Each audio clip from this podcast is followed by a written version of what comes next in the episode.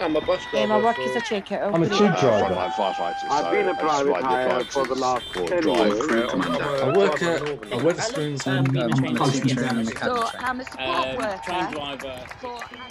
Hello, I'm Mark Thomas, and welcome to Keywords, the podcast that talks to key workers about their experience of working through the pandemic. Episode 1 In Plain Sight. Politics is the art of remembering over forgetting. Unless, of course, you're Boris Johnson, when politics is the art of forgetting. Forgetting what you said, forgetting what you promised, forgetting who you were with, where you're on holiday, how many Cobra meetings you missed, forgetting all the lies, because for God's sake, who can actually remember all of that? But for the rest of us, let's remember. Let's remember February 2020 when COVID 19 raged from Wuhan to Italy, and one month before the delayed UK lockdown, Priti Patel described anyone earning under £25,000 a year to be low skilled. Half the working population earn less than 25 grand. Half the UK are low skilled, according to Priti Patel. Now, this stems from the Tory original sin equating low pay with low value and therefore high pay with high value, which of course is a fallacy because if you've ever been in a car accident, the last thing you want to hear is, Let me through, I'm a hedge fund manager. Right, we're going to start by outsourcing your lungs and privatising your liver. Likewise, if you're in a pandemic crisis, trying to organise a test and trace system, the last thing you want to hear is, Let me through, I go horse riding with Matt Hancock. It was a sign of how desperate the crisis was that the Tories started praising the working class, something that is normally reserved for wartime. As a rule of thumb with the Tories, they hate the working class unless they're stepping on a landmine. Suddenly, the low skilled became key workers, as if the Tories suddenly discovered the working class. Well, we just opened the airing cupboard and there they were. They're absolutely marvellous. They really are. I mean, many of them have got missing teeth and missing fingers, but you know, we wouldn't be without them now. We really wouldn't. It was as if the working class had been hiding in plain sight. This is how Julia, who is a care assistant in a home for the elderly, sees the idea of a key worker.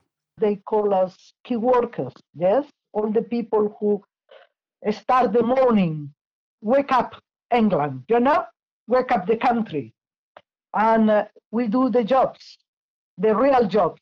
Nurses, let's call it carers, let's call it people working in a, in a supermarket, uh, drivers, buses or whatever, delivery people, I mean, people who, who just clean the streets. When we finish the month, we pay our taxes. For some Tory ministers, a key worker is someone who does the locks when you've forgotten your safe word. For others, it was a way of talking about the C word, class, without actually having the bad taste to, you know, actually mention it. Whatever the etymology of the words, key workers, well, they landed with a thud early last year, and class was at the centre of it. As a bus driver, Mike saw firsthand who his fellow key workers were. Driving a bus, especially in the first first buses, how many people are out at four o'clock in the morning? You know, and they're generally care staff and cleaners and, and, and you know people who have no choice but to go to work. The definition of a key worker was always broader than just the emergency services and the NHS. For me, perhaps the best descriptions of key workers come from the people who transported them. Unjum and Phil are tube drivers with London Underground. This is Unjum first, and then Phil. In the early days, uh, we had serious problems of continued overcrowding on our trains, uh, particularly during the peaks. Most of those would have been, um, you, you could see it, poor workers, construction workers, migrant workers, um, people who simply couldn't afford um, to uh, to isolate. It was impossible. You know, whether they're on low pay or zero hour contracts, and these, uh, you know, these were the people who were keeping the uh, city running. Really, So people in the workplace were saying we should just shut the tube down now. That's it. And we had to have them arguments and say actually we can't do that because we need to keep the tube open for NHS workers, for other essential workers. And they said, but look at look at East London, are they essential workers? And we said, well, actually, you know what? Um, it's essential to them because while construction sites are still open, they they're not going to get paid if they don't go to work. So unless the government completely change that policy and pay everyone to stay at home, then it is essential work to to them who who have a family and have to put money on the table. Shortly after discovering that being Prime Minister involved more than just shaking hands with everyone and never paying for a holiday, Johnson declared the building sites to be open throughout the pandemic. He might not have followed the science, but he was certainly following the donors, and after all, someone was going to have to hang his wallpaper. We're all in it together, they shouted. Meanwhile, an anonymous Tory donor had a butler deliver £27,000 worth of organic takeaways to Downing Street. Johnson ate over the national average wage in takeaway. He literally ate his way into the highly skilled workforce. For those without a butler, well, they were forced to travel. Emma is a special educational needs teacher and has worked with food banks before and during the pandemic. The government are telling families that we need to stay home. We need to stay home. We need to be safe. Unless you are a family who are on free school meals. And then it's absolutely fine for you to go on a bus trip halfway around where you live to go and collect a food box with half a pepper and six slices of bread. If Dominic Cummings ever needed another excuse, there it is. He was collecting a food parcel. Class. It's always been there in plain sight, and you don't need to drive to Barnard Castle to see it. My favourite definition of key workers comes from Carlos, another tube driver. Key workers, I think we know certainly in this country, key workers is is a is a uh, you know a, a colloquialism for someone being shafted. I mean, uh, we've got no key workers who are, are, are doing great. As the pandemic progressed and with no vaccine in sight at that stage, social distancing was the best weapon we had. So as we huddled away, key workers got on with the tasks in hand. As a trade union organiser and former bin man, Chris notes what was expected. A bin man, a street cleaner has become part of the fabric of society, I call it, right? They're always there, right? You just look out and you see, oh, there's my bin man. You don't take notice because you know he's going to be there every single week right? It's not until that week that he doesn't turn up, a big hullabaloo starts because everybody wants a street cleaned and everybody wants their bins emptied. I am convinced that even after an apocalypse, there will be survivors who look at the wasteland before them and say, Kin Council, I don't know why we pay our council tax.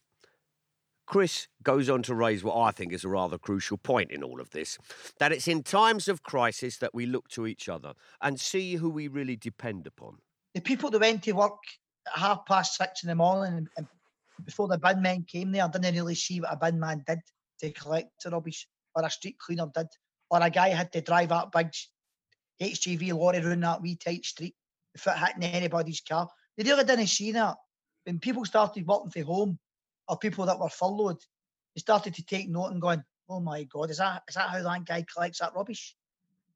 So there was a a merry a better understanding what the job had become. As a, there was merry appreciation for the public for COVID to a refuse collector and a street cleaner and a driver. It was nice to get the cards or a wee box of chocolates left at the side of the bin. You know what I mean? It was nice. It was nice, or, or, a, or a crate of juice. From the rainbows in the windows and the children's drawings, from hearts on the walls it was clear that we knew exactly who was bearing the risk in this pandemic, and we wanted to show respect and say thank you. And Chris was far from the only one to show some tenderness in the appreciation shown.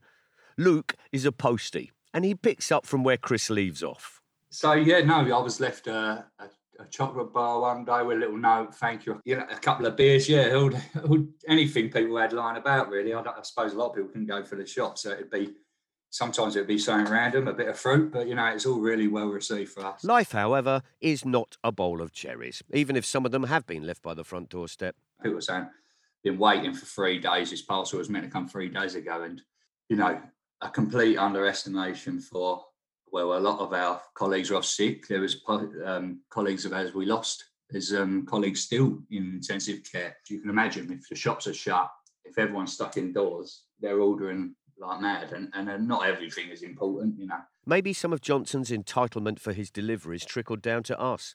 Despite our offerings of fruit and beer, for those working in the gig economy, the so called self employed working for Amazon, the pandemic was business as usual, and business sucked. You only get a confirmation of the day you're working the day before. And then sometimes, even on the morning of the day you're supposed to be going to work, you could get cancelled then you start the morning, you load your van with bags, um, lots of bags of boxes. You just basically fill the van with parcels, then deliver parcels for the rest of the day, being guided by the Amazon application, which basically just tells you where to go, where to turn. What you have to do is if you're running late, if you're not going to do it in time, you have to get one of your fellow employees. You have to, to, to come and collect some of your parcels and to do a chunk of that of that route for you. And then if you do that, then you're expected to pay um, some of your daily kind of rate to the person who's taking a chunk of your parcels. It's really, really stressful. I have this sign. It's a, like, like a, a, laminated sign in the front of my van, Amazon key worker. And then, and, and you're, you're dropping off all these parcels. And on the front of everyone's door, this is like height of the pandemic, it's like, thank you, Amazon man. Thank you, uh, postman. Thank you, NHS. Thank you, key workers. You know, so many signs of people just so grateful and thanking you for like, you know, just for doing the job. But I mean, sometimes the packages break open and you see what you you see what you're delivering. I was delivering a four pack of polo mints to one guy. Yeah, no, it was, a joke. It felt daft to me. It felt really daft. I didn't feel like it's key worker, absolutely not. I'd joke about it, but I certainly didn't feel like I was doing anything particularly useful. No. It is my belief that the best Amazon delivery will be a delivery to Amazon, and that delivery would be a tax bill. You could leave it with Google if they were out, perhaps behind the bins. Better still, give it to the bloke who's sharing the Jeff Bezos space capsule. Nothing would focus his mind in zero gravity quite like having a tax bill for billions floating slowly towards him. Jeff Bezos, you might be off planet, but we shall find a way of getting you on shore.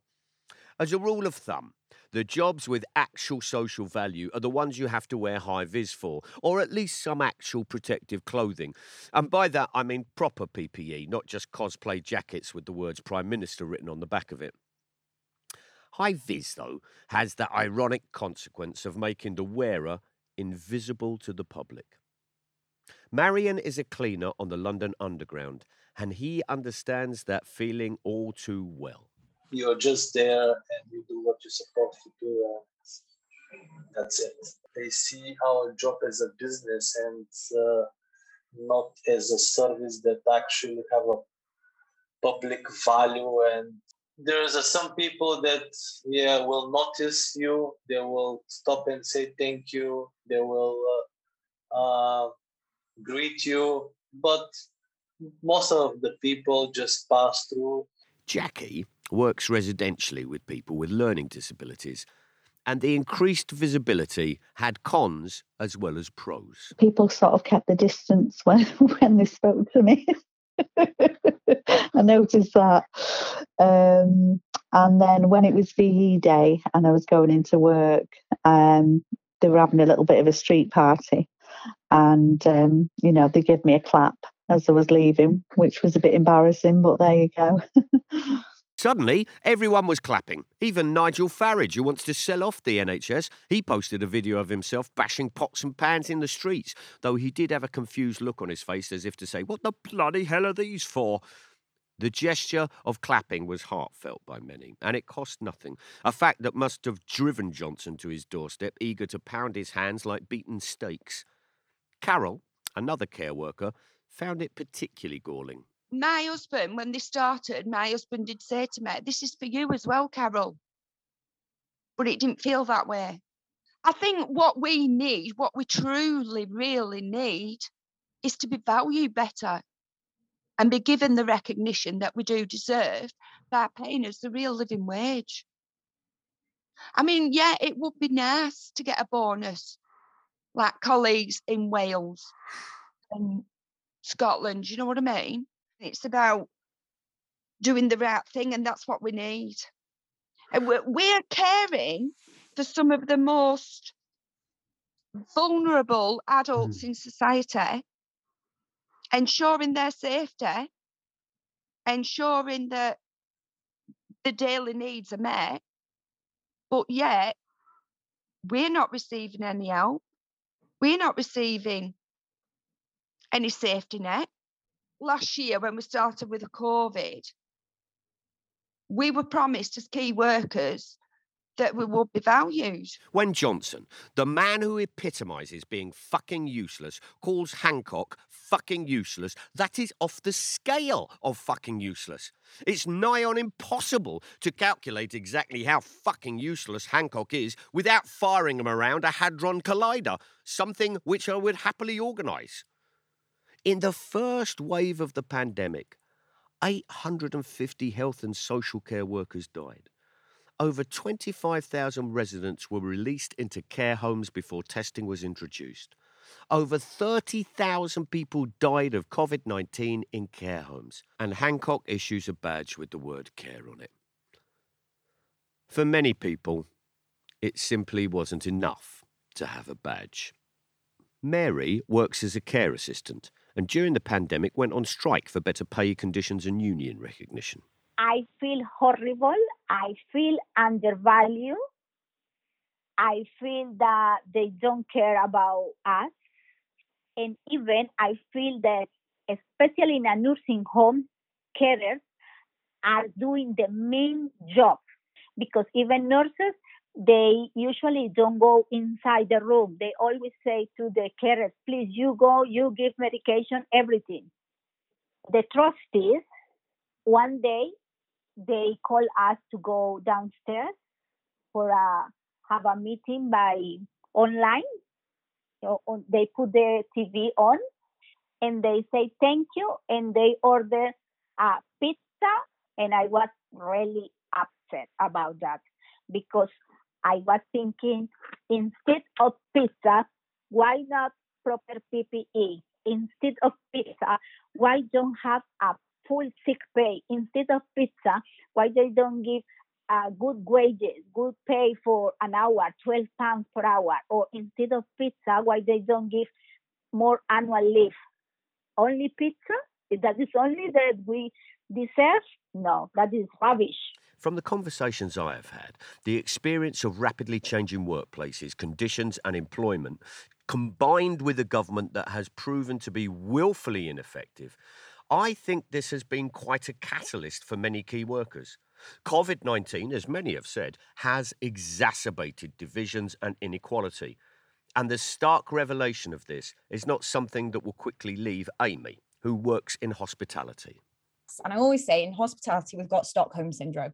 We love our captors, we love the industry, but we hate it at the same time because they've got us and we're stuck. And COVID broke, shattered that illusion. Once that illusion shattered, you can then see so many other things that aren't right. And it's a massive domino effect. It shouldn't be a competition as to who has the worst conditions and saying that's the best thing. It should be, oh, well, I win because I've got better pay than you for less hours. That that's what we should be aiming for. Once you see it, you can't not see it. For Carol, who works with people in assisted living with learning difficulties, the greenhousing of existing inequalities under COVID 19 has proved to be exasperating. I suppose it begs the question if this is how you treat people you regard as essential, what is going to happen when the government stops lionising them? What do we have to do? What does it take? What do we have to do to get recognition and to get awarded decent pay. I don't I don't feel we're asking for a lot, asking for the real living wage, especially when your cost of living is going up. Just so wrong in all ways, isn't it?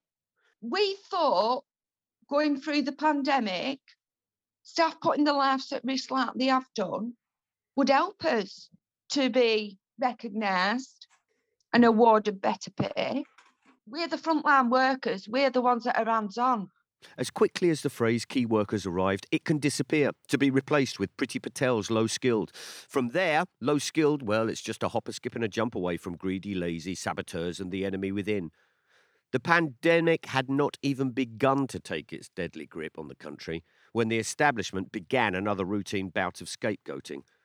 Rachel is a teacher who, along with every teacher I've spoken to, has had enough of being a convenient target for drive by commentators. There's so much teacher bashing in the media. I just blank it out to be honest. I don't I don't really pay it a great deal of attention because and if anyone ever says to me, if, if anyone ever says that to me to my face, my response always is, you know what? Why don't you come and join me in my classroom for a day, for a week, and then tell me that teachers are lazy fuckers? In what profession would you question the judgment of that professional?